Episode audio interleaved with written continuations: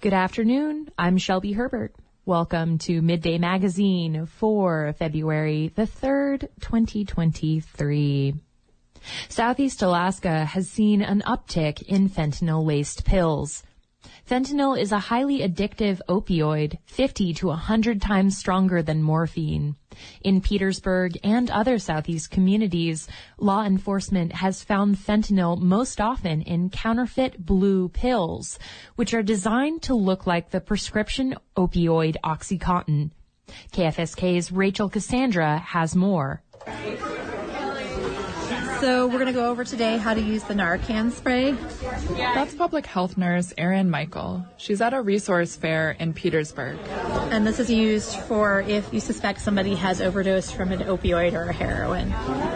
She's training a resident on how to administer Narcan nasal spray. It can help reverse an opioid overdose temporarily. Too much of an opioid affects the parts of the brain that control breathing, and it can slow or stop breathing. So you always, always want to call 911. The Public Health Center has been giving away overdose kits for free and showing people how to use them. The kits have the nasal spray and strips that can test if a drug has fentanyl in it. Michael says anecdotally, there are reports of increased fentanyl in Petersburg, which can lead to overdoses. I have been hearing of increased fentanyl that I can't get into details because we're such a small community and for privacy reasons. So it's really, really important that people know that it is happening in our communities. In January, there were two likely overdoses in Skagway. Two Sitkans were also charged with intent to distribute fentanyl pills. Craig Campbell is a lieutenant at the Juneau Police Department. He's also part of the statewide drug enforcement team. He says Juneau has seen a rise in fentanyl fentanyl has become just more prevalent across the United States. You know, sometimes Alaska maybe uh, takes a little bit longer to get things up here, but we're seeing more pills come in that we're catching. Campbell says there have also been more overdoses. We're seeing more people that are, it's a fatal overdose or people that are overdosing and then their lives are being saved by maybe first responders or even other people uh, nearby them that are using things like Narcan to save their lives. He says pills with fentanyl can be any color, but most commonly in Southeast, the pills are blue. They're designed to look like oxycodone pills. They have the letter M on one side and the number 30 on the other. But Campbell says the pills are fake. The oxycodone, oxycontin used to be a widely abused drug in the United States. At some point over the past six, eight years, it's much harder to obtain. So, with, well, say drug dealers or drug cartels are now making counterfeit versions of this pill because uh, that's the pill what people like. He says illicit drug manufacturers use fentanyl because it's a cheap and easy way to create a potent pill. Since it's a synthetic drug that's counterfeit, people can make it, and fentanyl itself is very low cost. And he says even taking one of these pills could lead to an overdose controlled substance like these drugs are not tested for quality and purity, so some drugs could have more or less, and it can take one one pill, uh, fentanyl, can be considered lethal for people. And I can't say it's not always lethal, but it can be. Back at the resource fair, Michael wraps up her Narcan training.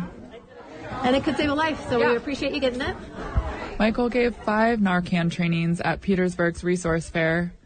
She says she hopes people take steps to protect themselves, their friends, and their loved ones. In Petersburg, I'm Rachel Cassandra. In Petersburg, residents can pick up kits with Narcan at the Public Health Center at 103 Fram, Fram Street, the lower level of the PMC. Many kits include strips that can test drugs for fentanyl.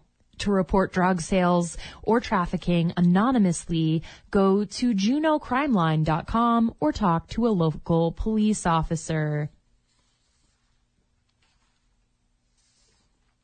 A Petersburg nonprofit will be cutting our up art to pieces this weekend for the sake of putting the community back together. WAVE, which stands for Working Against Violence for Everyone, is hosting a biannual fundraising event in which paintings will be chopped up and sold off. Annette Bennett is the executive director of WAVE.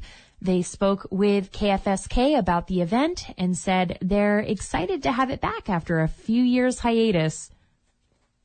So we do it every other year in the odd years. Um, and because of the pandemic, of course, we didn't have one. So we're so excited. I think the artists are also really excited to be doing things and creating things. And the gist of it is that we have some amazing artists in Petersburg and they create a very large piece that we then cut up, which is terrifying. But they offer people to just buy one little piece. So you could buy like a one inch square of someone's art piece if you'd like, and you get to kind of choose it. It's all all kind of random. So we pick numbers and you come in, you get assigned a number. And then when your number's drawn, you get to go up and make your selection. There's also a silent auction that's going to be happening along with the dessert auction, which is the first time we've ever done that. And then we have some fun hors d'oeuvres and foods and things. And then a cash bar for beer and wine. And then some mocktails that's also going to be available. Awesome. That's awesome. This is the first time I've ever heard of anything like what you're describing. I've never heard of the cutting up of the art that is really incredible. How did you guys get this idea? It was actually a former board president that had participated in an event in another place and then came here and brought it to us. And it's been really fun. It was really interesting to figure out the dynamics of that. Of like, what do you mean we're cutting this piece up? And there are some artists that just really cannot be present, which is understandable. That you know they put so much work and time into this, and then to see it be cut up into this weird, unique space or shape that someone wanted is just very different. But it's also really cool to go visit some of your friends and see this little piece that someone selected that was like, oh, I remember that art by the inch that you cut out and is on your wall now. So it's really fun.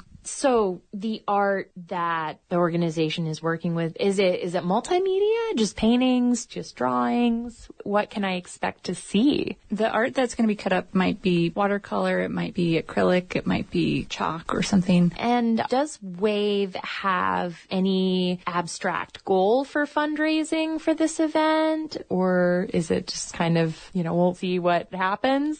We don't have a fundraising goal, but we definitely could use some funds right now. We just found out that, you know, we are for sure having to move again, which is super sad for Wave. So we're looking for another space to rent or maybe buy in the future. We could raise that much money. That'd be amazing to find a location for Wave to exist permanently because since I've been the director, we have moved three times and that's three times too many. Could you speak to the priorities of the organization in the coming year, 2023? Yeah, our big priority is finding a place for us to go. But after we find that, we have some goals. After doing all the surveys that we have bugged our community for, we took that information and now are prioritizing what can we accomplish with the number of staff that we have. We realize that the community is feeling really disconnected right now. So our goal is to find activities that can really bring the community back together and having conversations and um, just connecting with people. Isolation is really hard, as we all learned through the pandemic.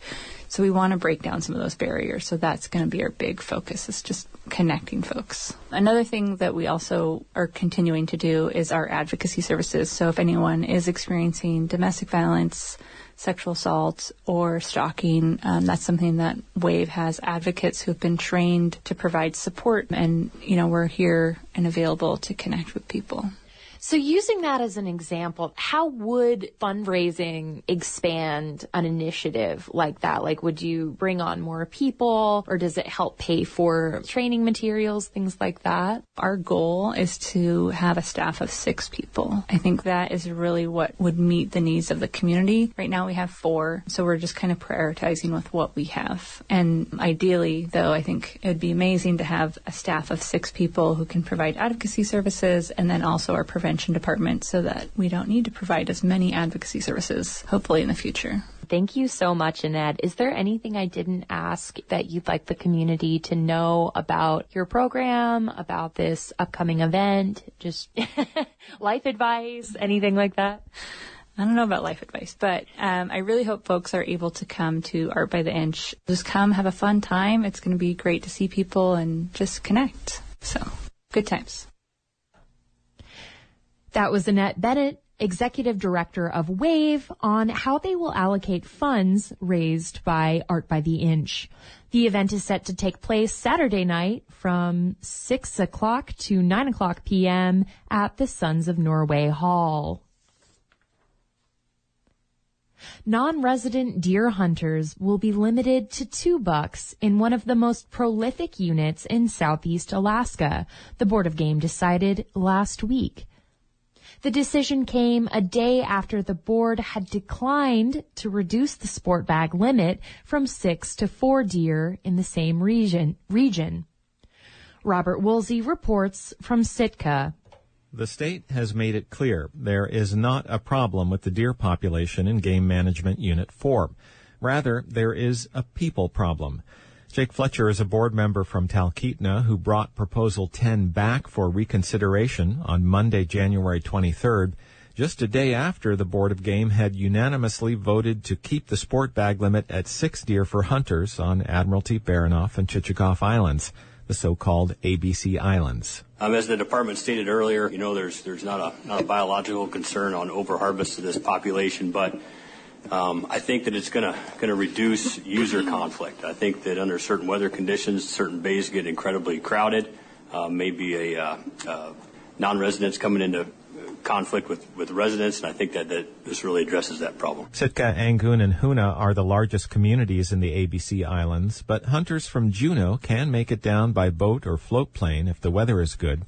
While there are special harvest restrictions around Hoonah, which has a developed road system, the remainder of Unit 4, with thousands of miles of forest and shoreline, is available for any sport hunter hoping to fill six tags. Unit 4 is not being overrun by out-of-state hunters.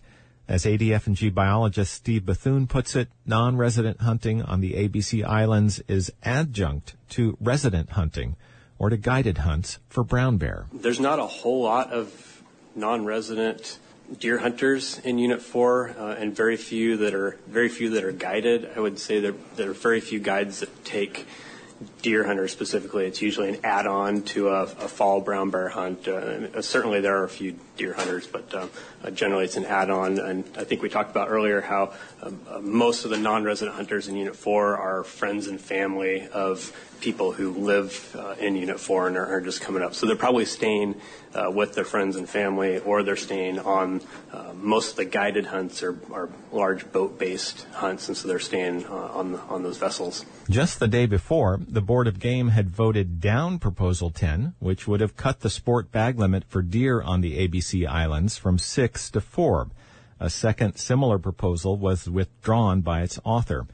Both proposers are active sport hunters in the area, concerned that although the deer population was abundant at the moment, a heavy winter or two could easily change that.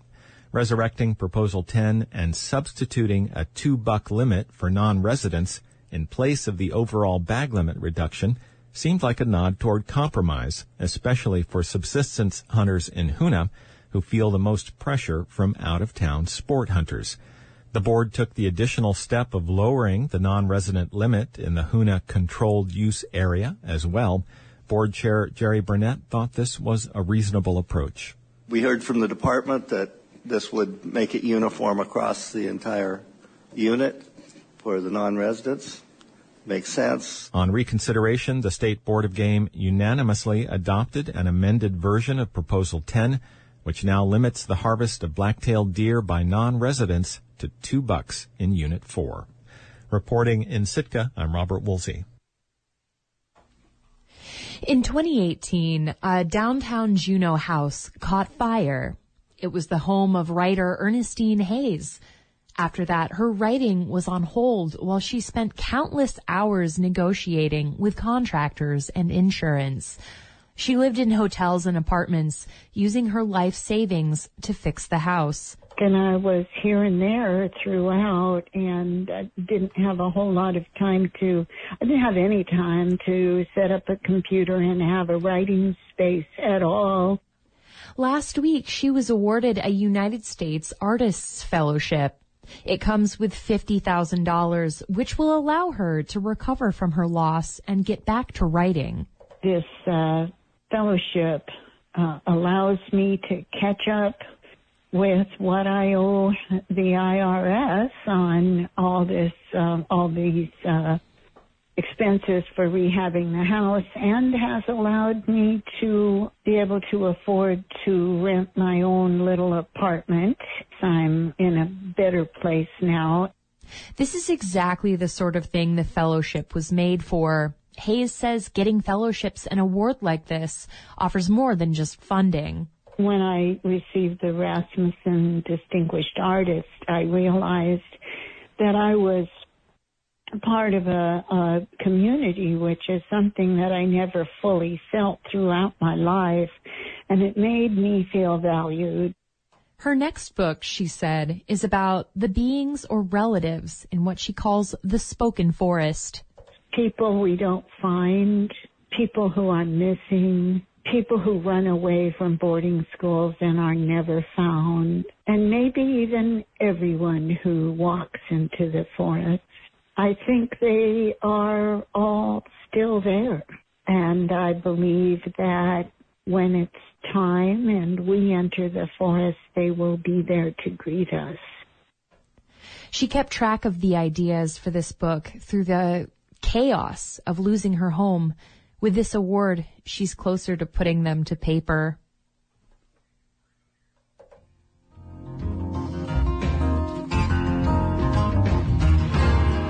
This is Shelby Herbert.